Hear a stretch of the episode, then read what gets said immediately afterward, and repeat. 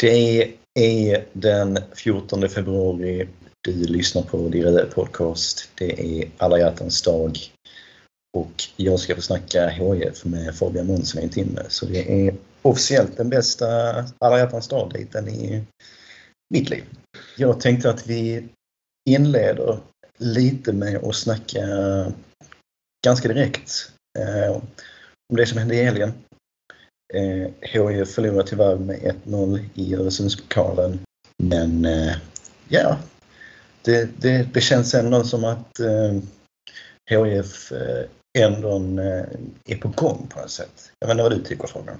Eh, jo, lite både och alltså. Ehm, jag tyckte absolut första halvlek var, ehm, var helt okej. Okay. Jag tyckte man såg lite tendenser där som man har sett tidigare också med ehm, ett HF som spelar väldigt så eh, väldigt direkt, väldigt snabba uppspel och så, vilket ledde till att man kunde skapa ganska mycket mer än vad man har sett tidigare, liksom tidigare säsonger. Att de tänker inte lika mycket utan de försöker gå mer rakt mot mål och så, vilket jag tycker är, känns som en vinnande strategi för att de har ju rätt många med stark fysik nu på något sätt i anfallet.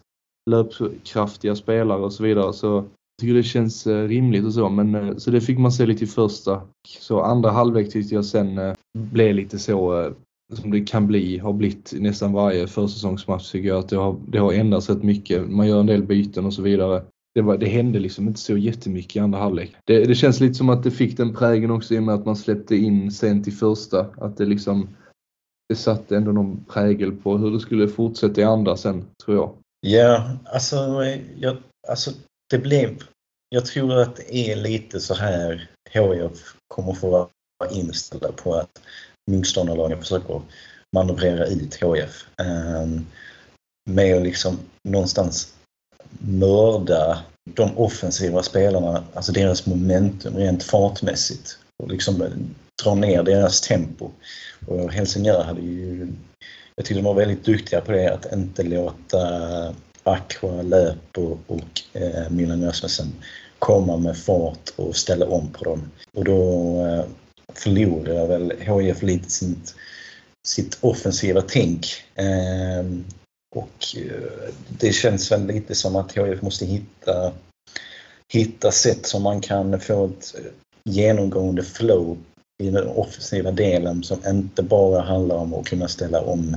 Det som är positivt tycker jag är väl att det känns som att Kleber, han har redan en plan eh, för framtiden på något sätt. Jag tycker inte det var så jävla illa. Jag ser en del som blir lite, eh, vad ska man säga, negativt inställda och hur man kunde förlora den här matchen. Ja, jo, förvisso, men jag tycker ändå att det fanns en hel del bra grejer också. Eh, skulle jag tycka. Och inte glömma heller att, eh, att de är mitt i säsongen, Helsingör. Precis, liksom. precis. Alltså det finns ett par frågetecken fortfarande som jag tycker, om man ska kolla på HF nu, de, man ställer ju upp jävligt ungt. Eh, man kan inte förvänta sig att de här unga killarna ska ha liksom topprestationer vecka in och vecka ut. Det, det får man också ta med sig. Det, någonstans är det ju lite så här, det man får vara inställd på detta året också, att det, det kommer inte se hundraprocentigt ut varje match, tyvärr. Någonstans måste HIF-fansen också gå igenom den processen att lära sig att eh, många av de här unga eh, kommer ha sämre veckor. Eh, och jag tyckte väl att Benjamin Örn som har sett jävligt bra ut på, på försäsongen. Han, han såg verkligen inte dålig ut men det, det var ibland som han, man kände liksom oj, där var ett misstag. Oj, där gick han bort sig lite. Eh, och det, det kan jag någonstans köpa. Det, det kommer inte vara den här highway till succén hela tiden. Och eh, det får man köpa. Ja, det kanske på ett sätt är bra för vi, vi svävar ju iväg ordentligt förra veckan. och eh, vi, vi, det lät ju lite som att det var liksom eh, som upplagt för succé helt nu. Nu blev man lite ner plockad på jorden. Även om det inte var en dålig insats tyckte inte jag så, så var det ändå, det visar ju lite att det är inte så bra som man kanske heller ville måla upp i sitt huvud efter två segrar i inledningen på försäsongen. Alltså man kan ju, alltså det är svårt att dra växlar av sådana här matcher men på ett sätt är det kanske bra att man, eh, får sig en tankeställare i laget och så också att eh, det är fortfarande mycket att jobba på liksom. Det märktes ändå att eh, Helsingör var matchtränare, tyckte jag också på ett annat sätt för de, de matchade liksom HF bättre än vad vad jag tyckte Trelleborg gjorde till exempel. Det var en annan typ av match och lite laddning i den också. Även om eh, det liksom inte är någon sån rivalitet med Helsingör så var det ändå lite så. Hängde i luften på ett annat sätt. Det var inte det här sömniga. Även om det var mest HF som hördes på arenan också. Sen, sen, var det liksom mycket omständigheter i matchen också. Jag tycker det målet Helsingör gör är liksom ja. Eh,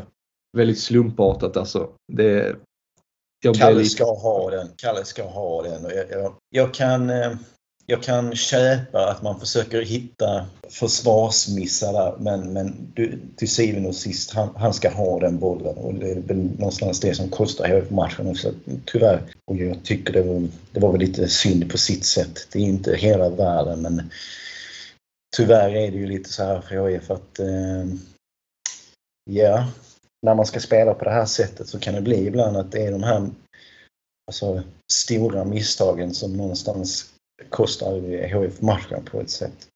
Sen kan jag ändå tycka att det finns vissa lagdelar och vissa spelare som jag känner oj, där, eh, där måste det hända någonting. Och jag, alltså Adam Hellborg vid det här laget, jag, det är inte det är inte katastrof, men jag upplever, det händer liksom ingenting. Han, det, det, han har, jag kan liksom inte ta ut en situation där jag känner helvete vilken impact han har på den här matchen. Det, och med den åldern och med de spelarna han har runt sig så måste det, det måste nästan hända mer kring en sån spelare för att det ska vara moraliskt försvarsbart och liksom spela med honom när man nu har sagt att man vill satsa på sina unga. Jag, jag tycker ändå, ja men spela, antingen får man ta in någon ny eller så får man liksom spela Källnäs och och Gigovic och liksom se vad det bär på något sätt. För jag börjar bli mer och mer frustrerad på att han är så pass anonym och icke-existerande eh, när han spelar i en sån avgörande roll i ett 4-4-2. Det är bara... Jag är glad det är alltså med Hellborg, för jag, jag hade det nedskrivet också. Jag satt och reflekterade över det när jag kollade matchen. Att, alltså, han, är, han är så osynlig på ett dåligt sätt. Alltså, det tycker ja. man ser inte. Och det, alltså därför man ändå, man kan inte dra eh, sådana direkta slutsatser kanske, men eh, det mittfältspelet som ändå funkar innan, det liksom dog ju helt. När Hellborg dök in i mittfältet upplevde jag. Jag tyckte inte liksom att det Gigovic tyckte jag var bra ändå relativt, men han kom inte mm. till sin rätt på samma sätt heller. För att jag, jag förstår inte riktigt vad Hellborg gör i nuläget faktiskt. Alltså det, det känns som att man, eh, man fokuserar mycket på honom men han är ändå en sån spelare som eh, värvades för att vara bärande och hade liksom e-, allsvensk erfarenhet, är liksom i sin prime. Tekniskt sett ska han ju bli nu, ska jag väl fylla 26 i år.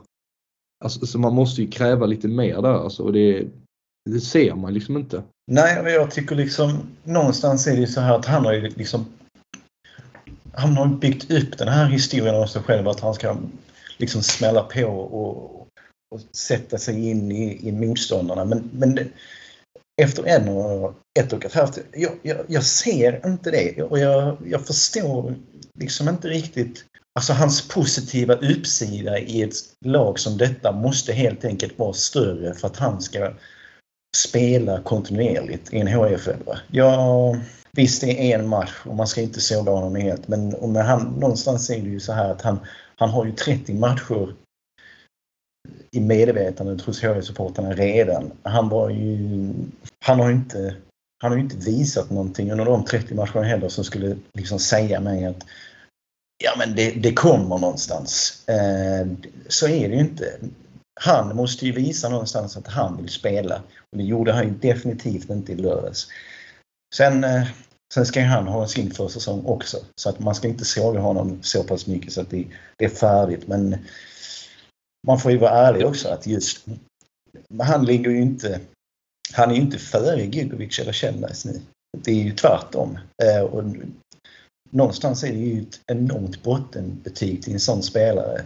Nu är vi framme med hicksaxen här och sågar honom fullständigt. Men jag orkar liksom inte. Någonstans blir jag bara mer och mer trött eh, på honom. Alltså Zuma har ju ändå sin ursäkt med att han har varit eh, långtidsskadad och liksom hela det här. Och jag kände ändå förra året att det fanns någonting hos Zuma ibland som jag kände ja, men det kan bli någonting. Men med Hellborg är det liksom som att man spelar honom vecka in och vecka ut. Det händer ingenting. Han slår bort ett par bollar. Eh, går bort sig och sen så tacklar han ner någon och så tror han oh jävlar vilken liksom Gattuso-typ jag är. Jag, nej, jag, jag, jag sliter. Då spelar jag hellre med Kjellnäs och låter honom få göra sitt misstag då. Det, det är bara vad jag tycker.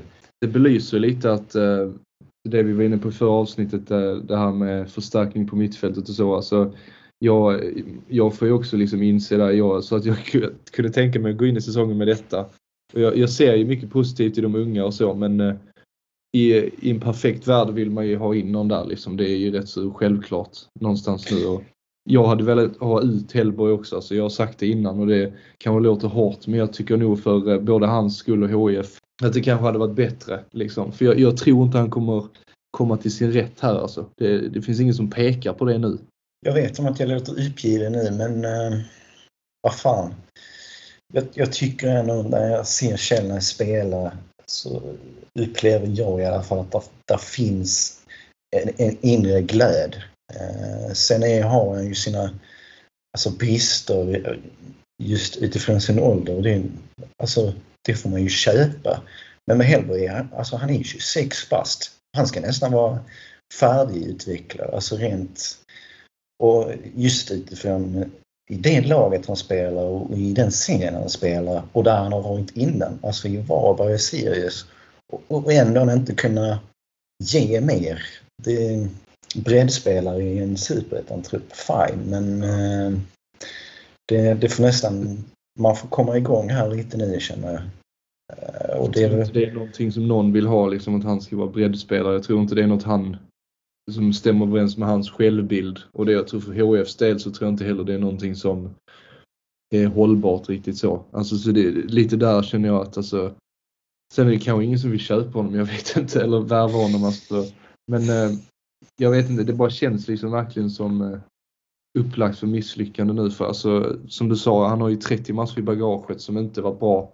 Och då vill det ju till att man eh, höjer sig rätt rejält. Liksom. Man kan inte bara gå in och se likadan ut och sen tänka liksom att det är någon sån clean slate utan man, man har ju lite med sig i bakhuvudet ändå, sam, särskilt om det är en eh, lite äldre, han är inte gammal, men en lite mer erfaren spelare liksom. Nej, och sen tänker jag också så här, alltså Kleber har ju, man, alltså just det här att Kleber vill spela med en intensitet och att man förstår sina brister och vill spela med ett kompakt 4-4-2 men ändå med på ett dynamiskt sätt som ändå ger en framtyngdhet. Eh, där liksom alla lagdelar någonstans är aktiva hela tiden.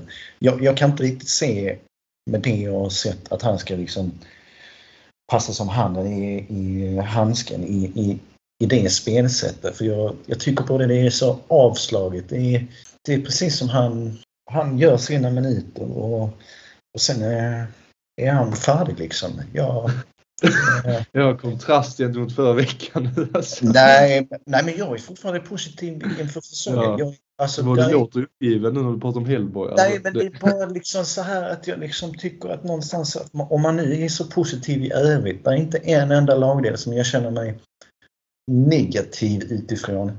Det är mer bara att om man ska liksom gå igenom den här utvecklingen. När jag ser den här utvecklingen på alla andra lagdelar och han kommer in och gör sånt avslaget uttryck, då blir jag nästan frustrerad. För det, han, han går ju liksom tvärt emot utifrån var resten av laget står.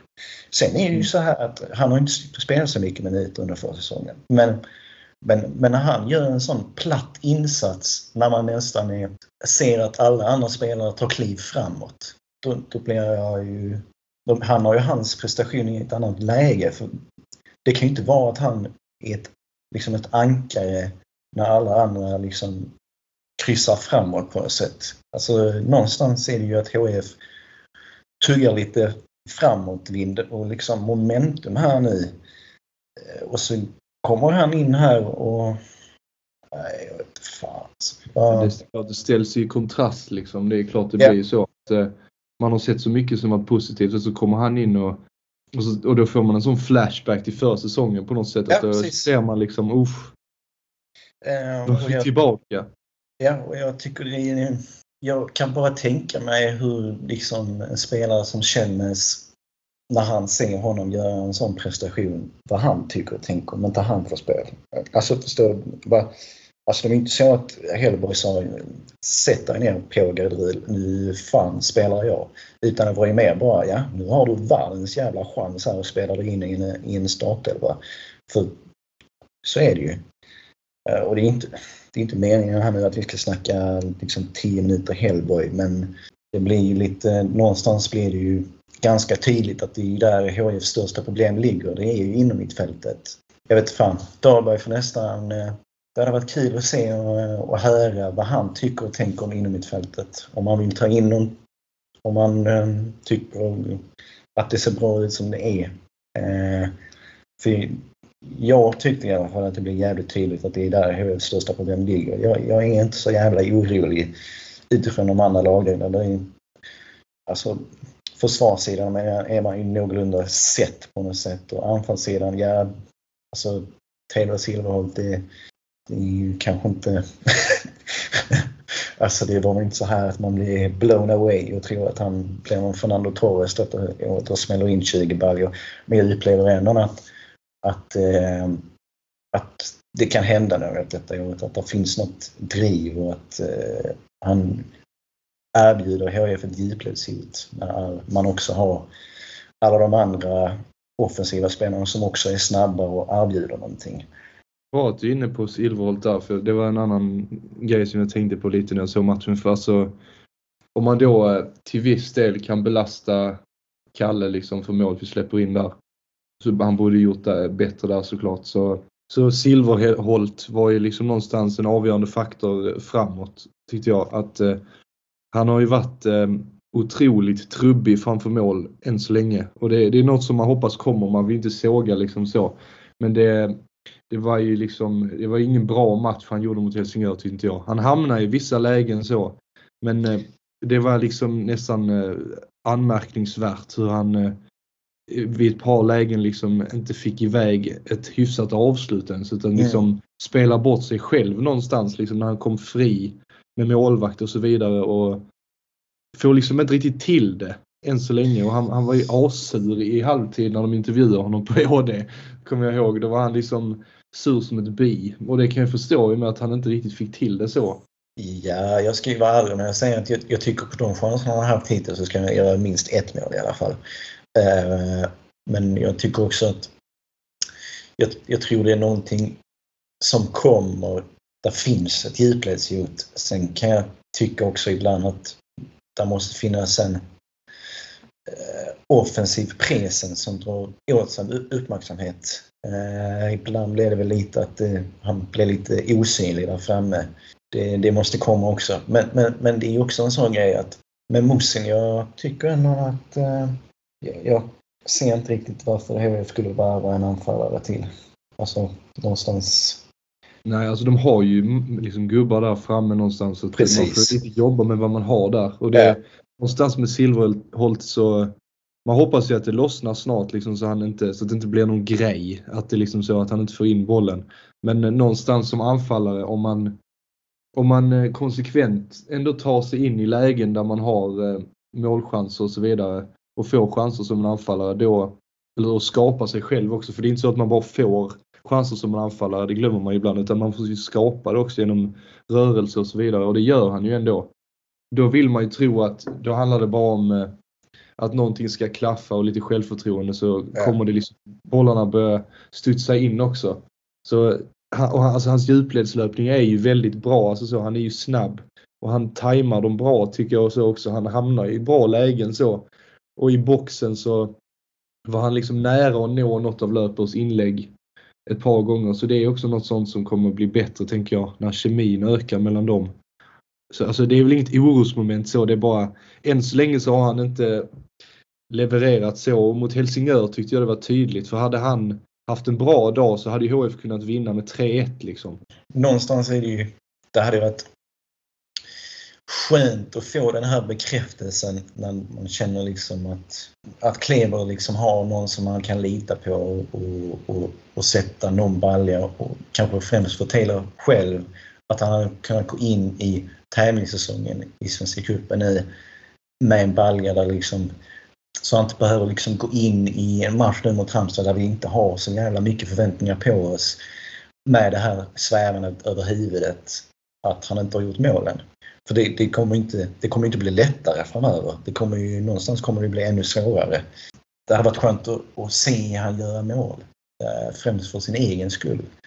Men jag är ju inte, jag är inte superorolig heller. Jag, jag ser det inte riktigt som en sånt här superorosmoln. För jag tänker ändå att det är det är eh, Aqua, Löp och, och Milan Rasmussen som ska liksom vara liksom det offensiva dynamon som ska skapa lägen till, till Taylor Silverholt mer än att han ska skapa dem själv.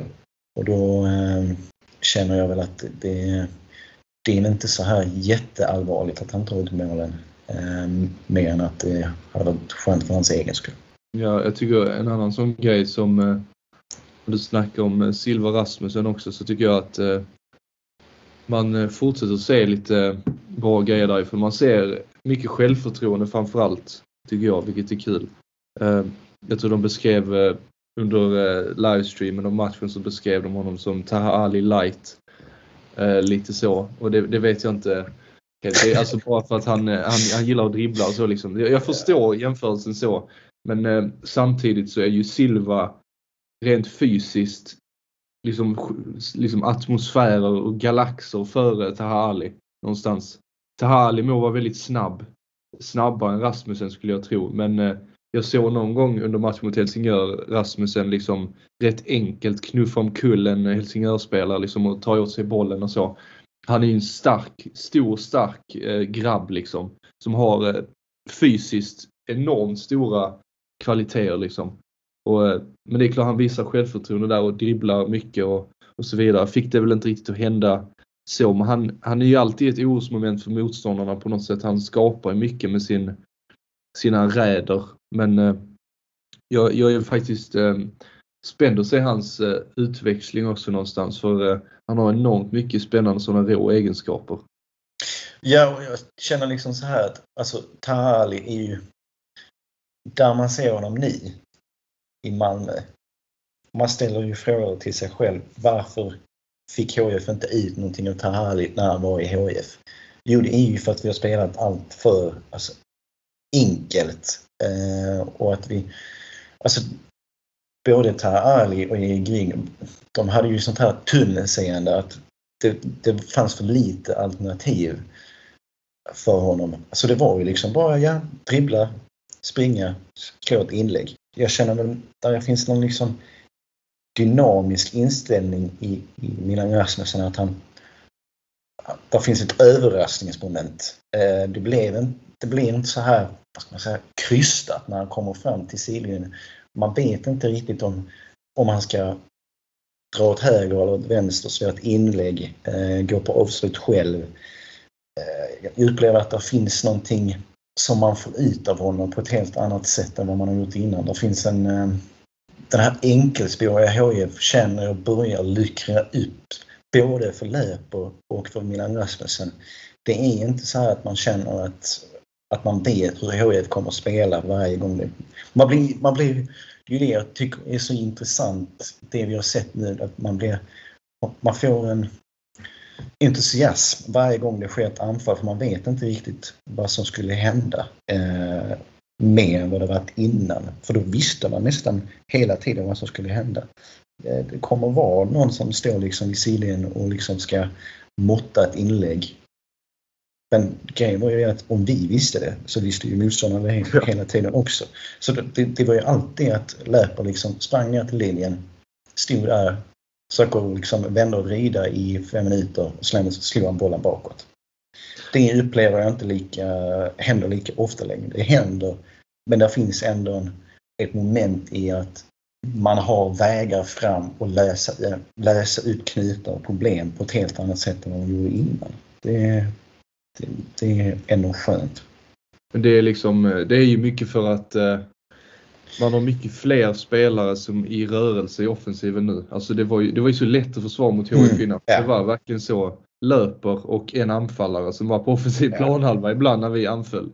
Nu så märker man ju att Kleber vill ha upp många i rörelse där för att det är så man skapar osäkerhet och så vidare. Det kommer jag ihåg någon match när HF var i Allsvenskan då när de åkte ur senaste gången. Och de mötte Värnamo eller vad det var och förlorade med 3-2 tror jag. Och det var så övertydligt, eller om det var någon annan match jag kommer inte ihåg, men det var så övertydligt att när HF anföll så hade de så en, två spelare uppe. Motståndarlagets backlinje liksom bara markera ut alla och så var det slut på det anfallet. Ja. Medan de andra lagen kom med så fem gubbar kuta in i boxen liksom. Slog inlägg och då, då var det klart som fan att någon av dem kunde hota liksom. Och det, man ja. måste ju ha upp gubbar i anfallet. Man kan inte bara det här med det här endimensionella och det, det håller jag med om. Det tycker jag är en stor skillnad nu att man, man vet ju inte riktigt exakt vem som kommer få bollen eller hur ett anfall kommer att se ut för att det finns fler möjligheter liksom.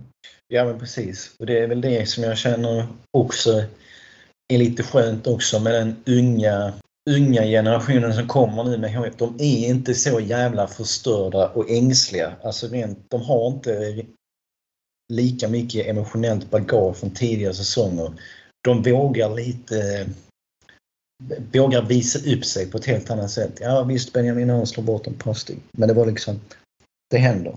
Upp på hästen igen. Det är lite samma med Simon Bengtsson. Så där upplever jag ändå att det är lite, eh, vad ska man säga, att det är, han är lite lite vilsen ibland. Men det känns ändå som att, för det är ingen annan, upplever jag det, som ska liksom konkurrera ut Simon Bengtsson på det det skulle det vara Dennis Olsson då. Men eh, jag känner ändå att Simon Bengtsson ligger väl lite före i dagsläget. Sen får väl Dennis Olsson överraska mig och det ser jag bara som positivt. Men eh, summa summarum är att det är färre spelare detta året som har som inte är så här, har den här psykiska ärret av förra säsonger där det har gått dåligt och där man känner liksom liksom att sista 30 minuterna så kommer det bara vara att de går runt och liksom hetsar inlägg och stressar och har sig. Det, det är ett lite annat HIF på det sättet, upplever jag de här tre matcherna. Det, det får jag ändå säga. Det är väldigt tydligt alltså. Jag, jag har bara två reflektioner till på matchen egentligen. Eh, som jag tyckte stod ut.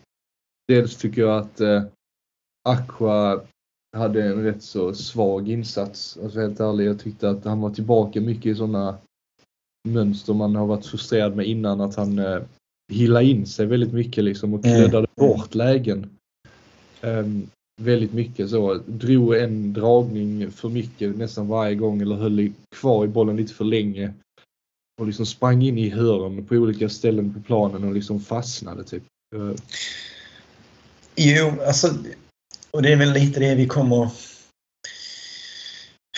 Ja, jag tror eh, tyvärr att eh, Helsingör listar ut de hade nog skrattat HIF rätt rejält och eh, jag tror att Alvaro Santos var rätt eh, införstådd med vilka hot som man behövde plocka bort eh, för att HIF skulle vara så oeffektiva som möjligt, eller ineffektiva heter ehm, och då handlar det om att krympa ytor för eh, Aqua göra, göra, skapa svåra situationer för Aqua ehm, och, och liksom sakta ner spelet. Det var lite så här Varbergs Boys Värnamo-tänk. Ta lite frisparkar, få ner tempot, förstöra matchrytmen, inte låta HF komma in i den här liksom samba-fotboll man har någonstans, ja samba-fotboll, nu ska vi inte överdriva, men någonstans att, eh, att det, var, det var inte lekfullt.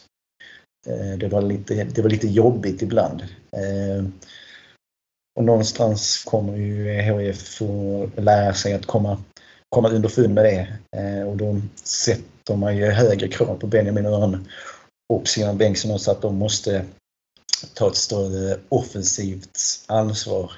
Någonstans kom de ju lite bort sig förra matchen men jag kände ändå att det, det kommer med mer självförtroende. Eh, så jag är inte jätteorolig men det är en sån läxa HF behöver dra av den här matchen. Hur, hur man eh, kontrar tillbaka när, när folk har lärt sig hur HIF spelar. Ja, och sen det sista som jag reagerade på så var eh, lite av Willem Löpers humör. Som, eh, som man liksom har lärt sig att eh, förvänta sig vid det här laget i slutet där när eh, Helsingör försöker täcka ut bollen eller vad det var till inspark och så kommer Löper och skickar dansken rakt in i reklamskylten och går och vänder sig om och börjar gå tillbaka och han dansken går faktiskt fram och typ slår Löper i bakhuvudet. Ja, det fattar inte jag heller. Han, alltså, det var precis som att, ja, ja det var helt ja. Det måste jag ändå säga. Jag tyckte domaren hade, han var fan tveksam. SVH var ju inte så här att de spelade av banan. Men han hade ett par frisparkar som man bara, va? Ja, nej, domaren var eh, rent utav usel tyckte jag alltså. Och eh, där i slutet också tyckte jag att, eh, jag vet, löper, gör en onödig nödig grej där någonstans men och jag vet att det är en träningsmatch men någonstans tycker jag så, man kan inte slå en spelare i bakhuvudet som den dansken gjorde på löper och få vara kvar. Han skulle ju åkt för det. Han skulle ju det. Ja. Lite markera att eh, vi kan inte hålla på så här. Det spelar ingen roll om löper skickat in en reklamskylt. Du kan inte slå någon i bakhuvudet. Eller vad fan han gjorde. Han gick ju bärsärk. Det, det, det sjuka var ju att domaren bara liksom, ja boys will be boys och bara körde gul kort på bägge. Ja, det, det, var ju typ, det var ju typ 10 sekunder kvar av matchen men det var ju ändå utifrån liksom presidensfall så var det ju helt horribelt. För det, ja. var, det var ju inte ens nära att vara på samma nivå. Men, men liksom, jag vet fan. Vi hade ju någonstans även eftersökt att William Löper skulle liksom Löper hade väl inte game of his life heller. Så nej, jag ser hellre att han tacklar in en jävla danskjävel in i sargen. Eh, om man nu ändå ska göra någonting sista fem minuterna. Jag vet inte. Sån är jag. Alltså, det är en sån grej man gillar. Alltså man både gillar och ogillar det. Jag kan tycka så. Det finns lägen för det och så. Ibland tänker man bara fan vad onödigt det var. Men sen så någonstans gillar man ju när det, när det smäller på lite. Jag tror han gjorde en liknande grej mot eh, Trelleborg, eller det var inte samma grej så men eh, det var någon sekvens mot Trelleborg där han stod och vrålade på någon Trelleborgare. Och det blev liksom bråk på planen. Och det är lite så kul när det är så. Det är en träningsmatch och så på något sätt IP någonstans. Men löper ändå, det brinner. Ja men alltså det, det enda som är med löper är att han måste ju eh, Alltså det finns ju, det finns ju bra hets och sen så finns det dålig hets. Dålig hets är ju att köra armbågen i huvudet på en djurgårdare så man får rött kort och matchen är död. Bra hets är ju att tackla en danskjävel i eh, en träningsmatch där det egentligen inte gäller någonting. Så att man får se att fan killar, vi kan inte eh, komma ifrån utan att ha gjort någonting. Det är ju det som är löpers akilleshäl. Det känns inte som liksom han har lärt sig den grejen. Och vi, vi kan ju hylla honom i all oändlighet och jag gillar ju verkligen att han skrev på. Och liksom någonstans, han är ju lite eh, den största ikonen i den här truppen, alltså nu. Så det är det någonstans att man, att man eh, hade sett att det finns en utveckling i löper att han börjar lära sig när han ska göra det. Det känns inte riktigt som han har gjort det än. Men jag ser ju hellre att han har, har det DNA i sig, att han inte har det. Eh, och jag tror att för en sån kille som liksom Gigovic, att han också får se att vad fan, det är någon som brinner lite. Eh, och att det är lite eh, så här Detroit Pistons bad boys-stämpel över det här laget nu när vi ändå inte har liksom det här favoritstämpeln det här året. Vad fan, in och kör lite benknäckargänget lite istället. För eh, jag tror det här året kommer bli jävligt roligt hur vi än vänder och vrider på det. det. Han är lite så, eh, emellanåt så är ju Löper lite så supportrarnas representant på planen känns det som. Att så, som supporter kan man ju bli jävligt lack och så. Då kan man bara ibland känna, men bara skicka in han i sargen så. så visa någonting och så gör Löper det liksom och det kan ju slå åt båda hållen liksom. Man hade gärna sett att han kanaliserar det på ett sätt som gynnar HF i alla lägen men det tror jag aldrig kommer hända riktigt. Alltså har man det i sig så tror jag då, då kan det gå åt lite olika håll. Det är väl det som är lite som talar emot det att det här är ju någonstans hans typ femte år på seniornivå på någonstans elitnivå. Och att han ändå inte har lärt sig när han ska göra saker det talar väl någonstans emot det tänket att, eh, att han har utvecklat det. Jag tror bara att det man får någonstans köpa det. Yes!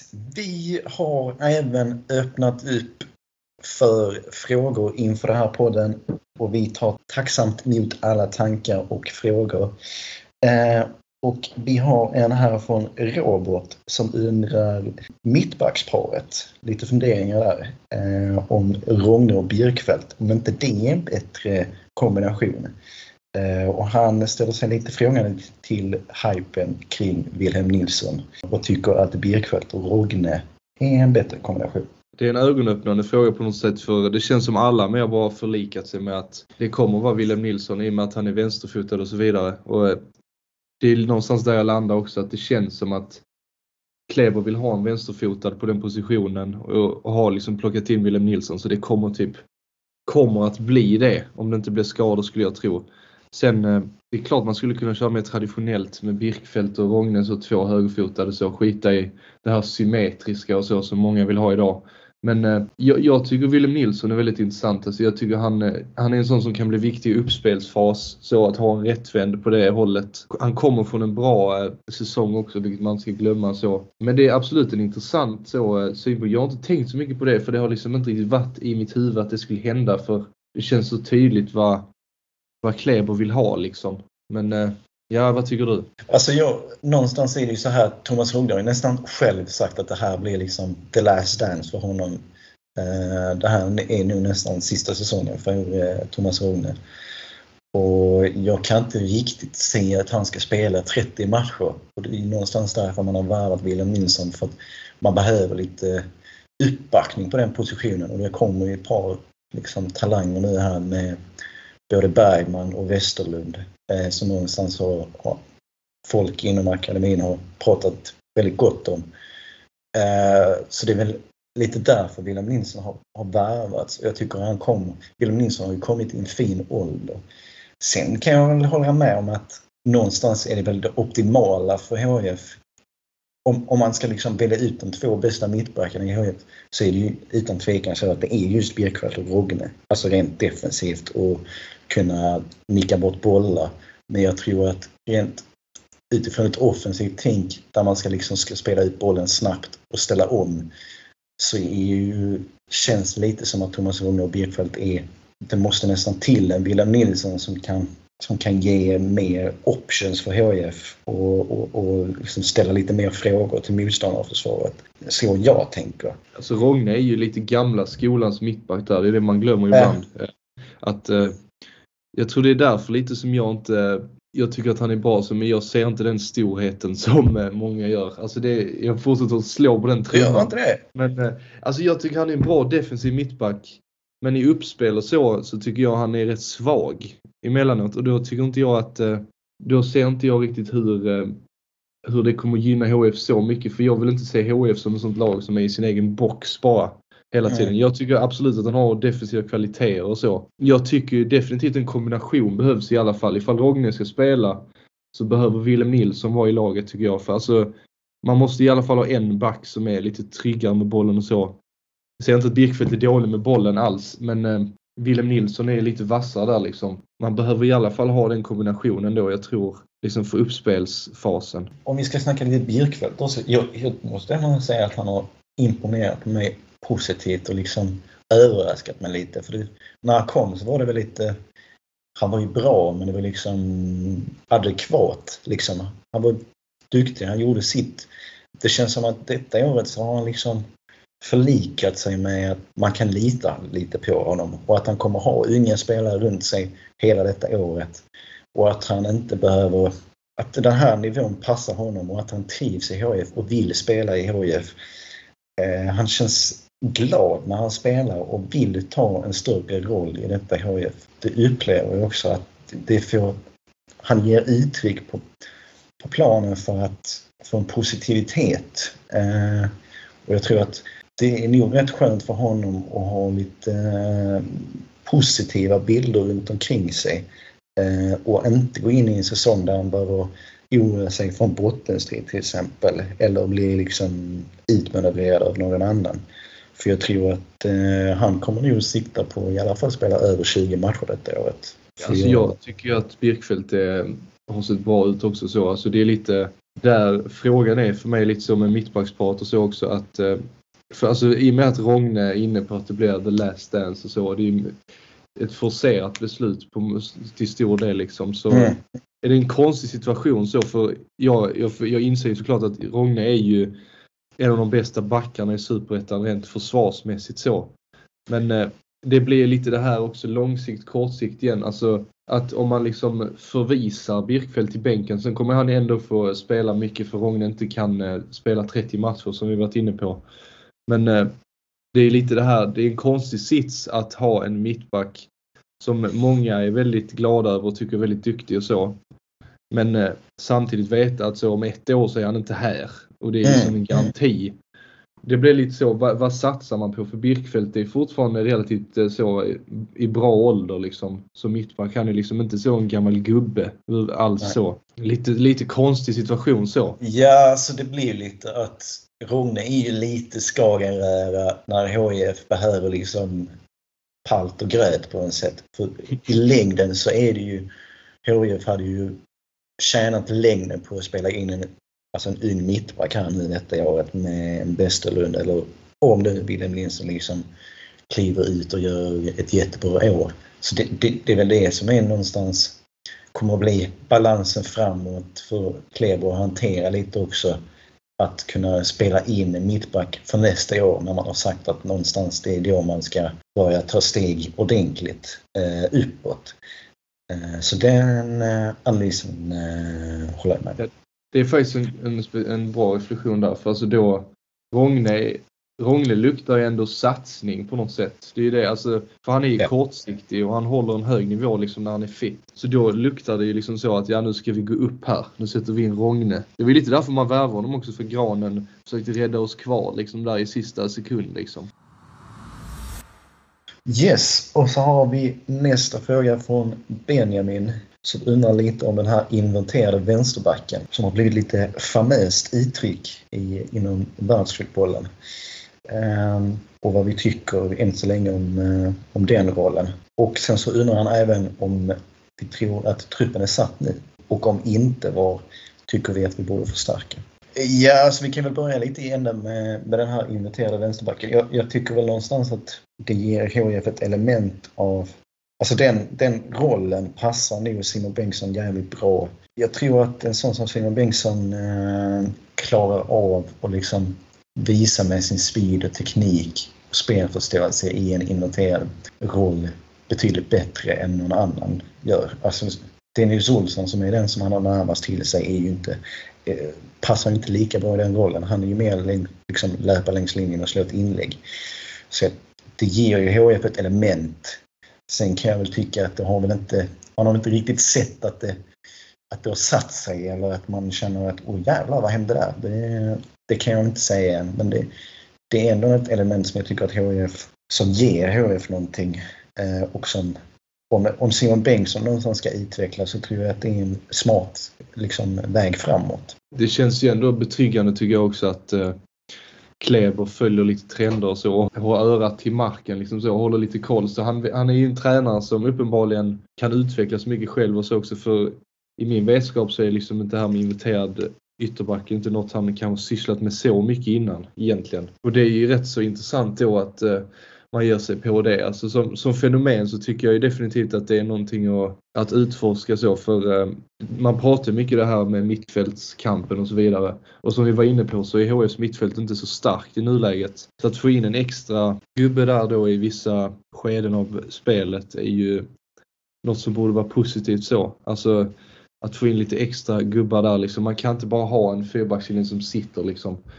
Um, så alltså det är absolut intressant och så tycker jag. Sen eh, jag vet inte om eh, hur nära Simon Bengtsson är att liksom kunna passa den rollen helt så alltså. Men eh, det som är bra med unga spelare är att de är väldigt lätta att så anpassa liksom och, och, för, och forma på något sätt.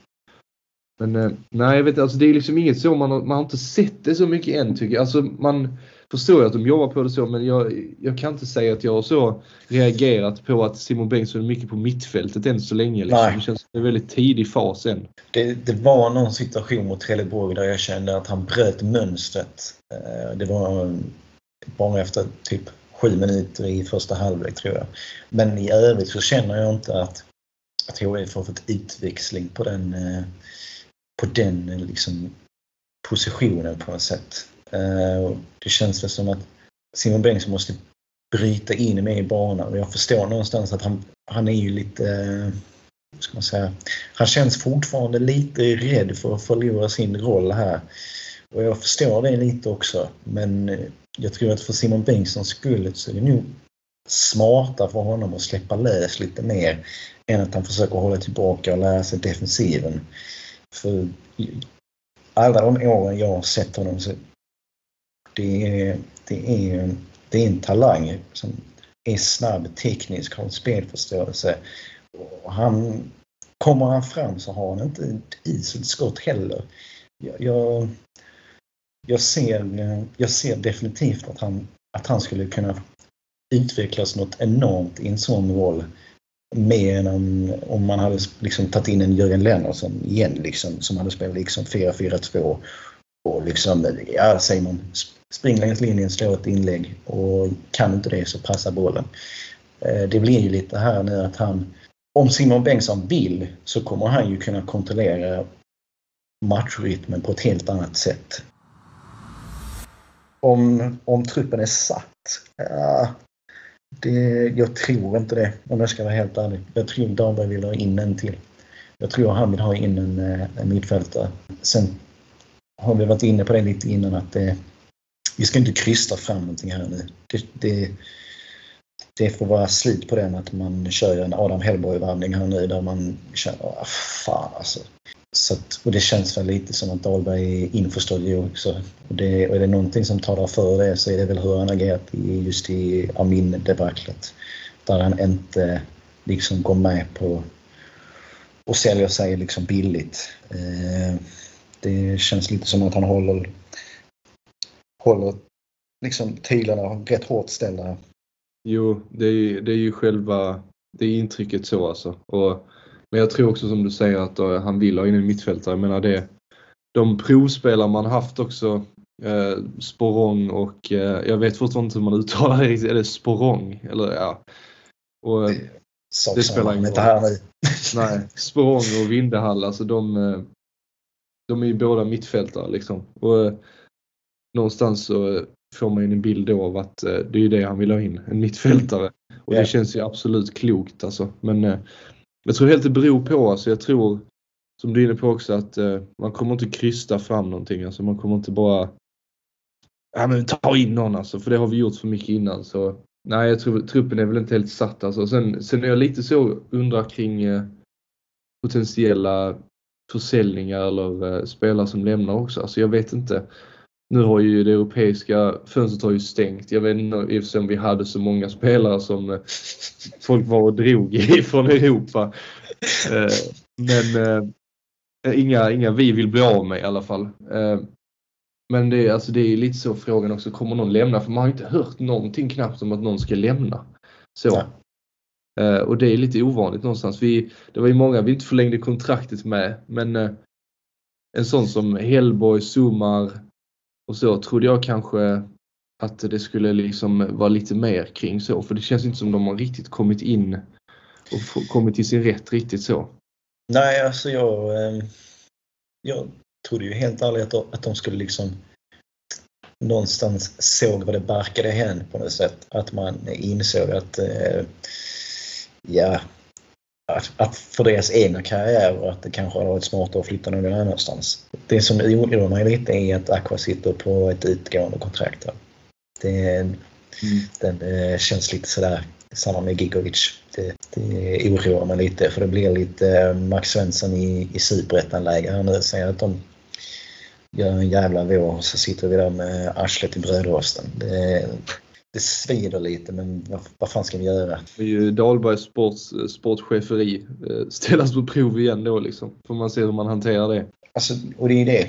Dahlberg har ju inte gjort något så här misstagen. Det, är inte, det har inte varit någon gång man har känt vad fan tänkte han där med? Eh, han har ju agerat med sans och reson i nästan varenda jävla läge.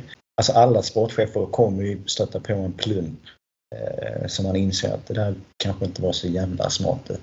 Men, men det har inte riktigt hänt än. Och det, det får väl framtiden utvisa.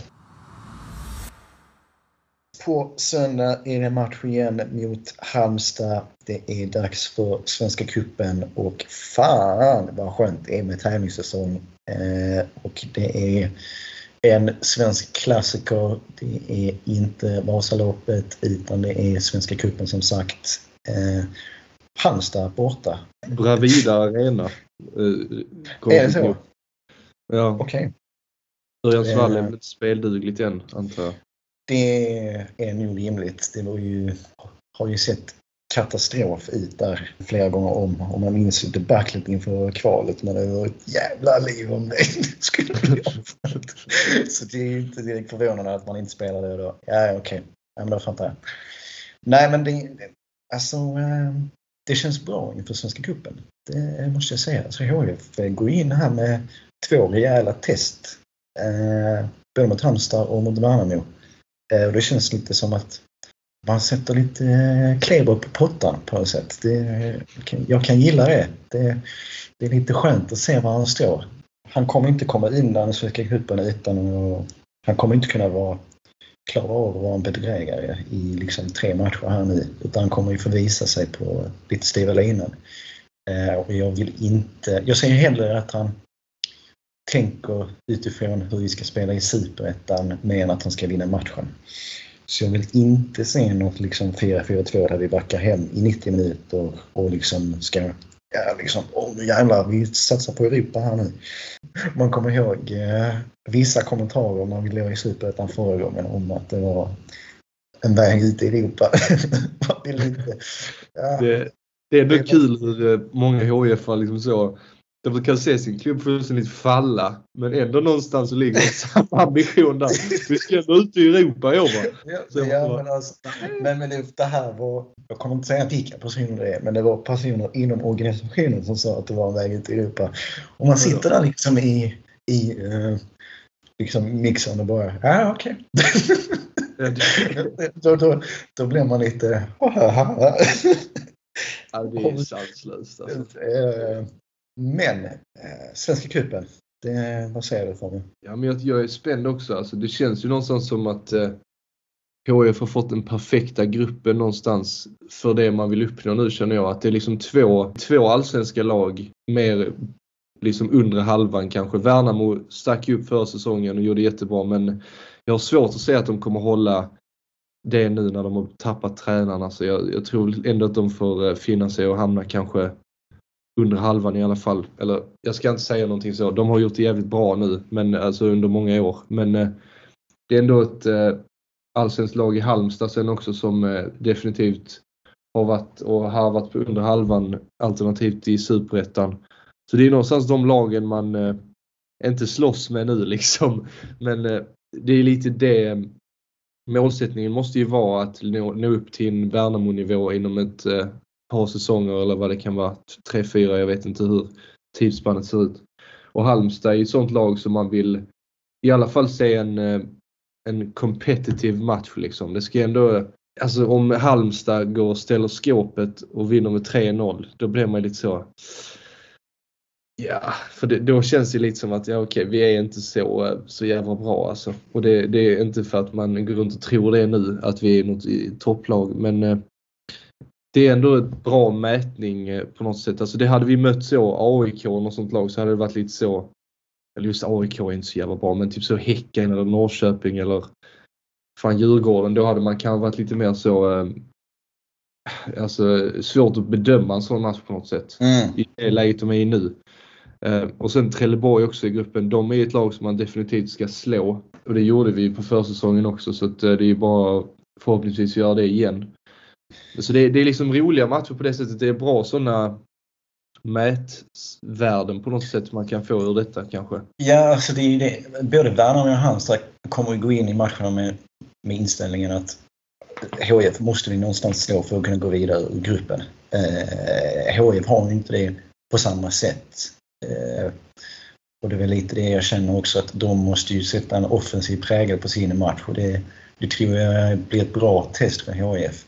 Samtidigt vill jag inte säga att man liksom, det finns ju ingen anledning för HIF att spela liksom låg som inåt helvete här nu utan nu är det ju mer så här hur, hur mycket kan vi få ut av det här sättet som Kleber någonstans vill spela med tätt mellan lagdelarna men jävligt dynamiskt och liksom få ut de andra delarna. Just det här med att inventera ytterbackar och så vidare som vi var inne på lite innan och våga ställa lite frågor offensivt. HIF har ju liksom ingen det finns ju ingen tanke med det här laget att de ska liksom gå rent här nu i tre matcher och spela både Värnamo och Halmstad av banan. Eh, så det, hade varit kul att se om man kan få, få utväxling på det sättet. Alltså eh, rent i, i teorin om du förstår vad jag menar. Ja, alltså jo, alltså jag tycker det är det som har varit så intressant med försäsongen så att det, det har ju någonstans varit en sån successiv eh, upptrappning nu. Vi har liksom inte mött några sådana Ramlösa Södra eller vad det finns för lag så på försäsongen och vi har inte fått så ett IK Gautiod eller något sånt i gruppen nu heller. Som är en rätt så menlös match så. Alltså, sen så tappar väl HF poäng mot dem förra gången man mötte dem i och för sig. Men det inte... man vill inte ha eller jag kommer inte ihåg vad det, det, det var. var, det, var inte Onsala? Var det inte Onsala eller något sånt skit? Det var, man satt ju där och redan då fattar man ju någonstans att, åh herregud. Uh, ja, nej. Det har ju varit många sådana men vi var ju inte ens med i kuppen ett antal år. Där liksom åkte ut mot Eskilsminne och Oskarshamn åkte vi ut mot också ja. tror jag något år. Men det är bra. Jag, gillar, jag är glad att um, vi inte möter något sånt uh, division 1 eller division 2-lag nu liksom. För eh, det säger ju inte så mycket sådana matcher. Då är det liksom så man förväntas vinna med 7-0 annars är det liksom så lite illa eller så. Men eh, kanske inte mot division 1-lag men om man möter så division 2 division 3. Alltså nu har det ju någonstans, eh, det är tre rätt så, alltså relativt tajta matcher man kanske kan nej, nu känns det som man höjer upp HF för mycket igen. Värnamo är ju mycket bättre än HF i nuläget och Halmstad är också bättre. Men eh, det ska inte vara, det är inte omöjligt att HF tar poäng liksom i alla matcher tänker jag. Och det lär ju bli liksom mer eller mindre jämnt. Så det blir intressant att se då hur det positiva man sett under försäsongen hittills, om man kan eh, få se det igen nu när det är tävlingssammanhang och så liksom. Och jag tror någonstans att det är en bra upptrappning så att eh, det är lite som att de tränar inför ett maraton här och de springer lite längre för varje gång och liksom trappar upp lite mm.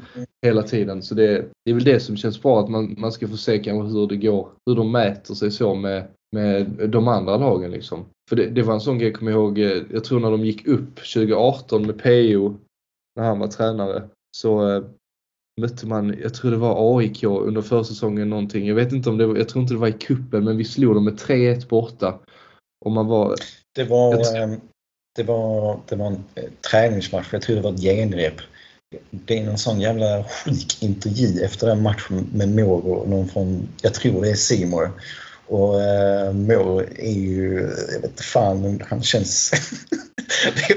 de spelar inte så bra men jag tror att de förstod varandra så bra. Men det, jag, jag vet vilken match du menar på, jag tror det är en genrep. Eh, och då fick man ju någonstans en bra känsla. Jag vet vilken det var det. Alltså, jag, jag, tror det var i året man gick upp också. Va? Så att, alltså det, det, det, var så man kände då. Eh, för jag tror, vi tror vi var med i Svenska cupen då också. Och spelade oavgjort mot eh, Norrköping och Örebro eller någonting. Och sen, jag tror inte vi gick vidare. Från Nej. eller det gjorde vi inte. Det har vi inte gjort på rätt länge. Men eh, det var liksom eh, det är det man vill ju se det någonstans för det, det, det visar ändå någonting. Jag menar de senaste åren har ju HIF varit bedrövliga i Svenska cupen. Vi fick mena storstryk av Dalkurd något år. Man vill ju se att HIF i alla fall är på samma bana liksom. Och det kan ju ja. säga någonting. Ja, just. Jag, jag för mig att det finns någon intervju efter det är på vårkanten också. Jag vet inte om det är Weber eller om det är någon annan. Men han säger i princip det också att eh, när vi hade slått AIK där på bortaplan så var det minst att det var en skön känsla att gå in i säsongen med det resultatet. För visste man ja, vi, vi kan slå alla lag. Alltså slår vi AIK borta i, eh, i Stockholm. Så vi, vad fan, då kan vi slå vilket jävla bottengäng i, i Superettan som helst. Det är ju ingenting omöjligt. Eh, så jag håller med dig där. Det, det, är ju, det är en bra känsla på det också. Eh, det är väl lite så här också att Halmstad och, och, och Värnamo eh, spelar ju på ett sätt, normalt sätt som kanske inte är sådär superoffensivt. Eh, och det är ju också en sån grej, alltså det är ju inga det är ju inga, det är inga liksom Barcelona-lag som kommer att liksom köra tiki-taka med dig. Utan det är ju lite så här gammal hederlig svensk fotboll med Jonas Tarm som försöker sinka rytmen och spela rätt enkelt. Eh, så det är därför jag tycker det är en bra utmaning på det alltså skicklighetsmässigt, spelare för spelare har de säkert en högre nivå för tillfället. Men rent spelmässigt så är det nog rätt, eh, kommer nog att bli en rätt jämn match. Alltså det säger ändå en del hur man, eh, hur man eh, liksom presterar i Svenska cupen och så och i genrepsmatcherna. Det här, alltså för jag tycker ändå nu när jag tänker mer liksom, jag kommer ihåg att Geis gjorde jävligt bra i Svenska cupen förra året. Jag kollar här nu, de gick nästan vidare. Norrköping gick vidare men de tog ändå två segrar på tre matcher där Geis och där var ju både Utsikten och Göteborg med i den gruppen också. Eh, så det, det säger någonting någonstans, alltså ibland, alltså så i efterhand kan man kolla på många sådana säsonger tror jag och tänka att fan, the writing was on the wall lite eller så. Alltså man, mm. Eh, det var ju inte därför för säsongen att eh, man var så, jag var rätt säker på att det skulle bli fiasko för HIF för att de var bedrövliga hela försäsongen. Och det, ja. Alltså nu när vi snackar om den 3-1 segern mot AIK. För säsongen var det väl vi förlorade med 3-0 mot AIK istället hemma. I något genrep. Och så skulle man ändå ta positiva grejer där. Folk försökte vrida och vända på det som hade hänt och säga ja men HIF ändå, såg bra ut i tre minuter där. men det sa ju någonting om var, var det skulle landa. Ja, ja, eh, och det är väl det. Och grejen med de matcherna förra året också, man, man, man såg inga embryon av vad HIF ville heller. Det ser man ju eh, detta året och det känns ju skönt också. Eh, ska vi prova oss på att tippa isel som vi brukar göra?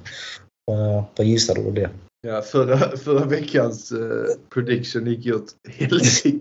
Det var 3-0 till HIF och det blev förlust. Men eh, ja, jag vet inte. Alltså, nu mot Halmstad, alltså det, nej, det känns det är så svårt för man, man, man tycker man ser mycket men man vet så lite fortfarande liksom.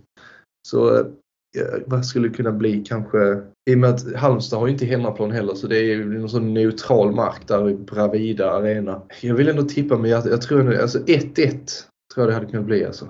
Jag gillar inte att tippa emot HIF. Jag gör inte det. Ja, jag tror på en eh, 0-1-vinst faktiskt. För det jag såg av eh, Halmstad förra det var liksom, de har ju sina spelare såklart. De, de, de, de, de är trygga defensivt men offensivt är, händer, inte, händer inte jättemycket. Eh, så jag känner väl någonstans att eh, HIF kan, det är lite skrälläge på söndag. Tycker jag faktiskt. Ja, nej jag hoppas verkligen alltså. Det hade varit, man vill ha den kickstarten nu alltså känner jag. Man är ändå lite i, uppe i varv nu redan alltså efter två segrar. Så nu vill man ha den, eh, liksom komma igång på riktigt. För alltså det är nu den enda gången vi får möta allsvenska lag också liksom.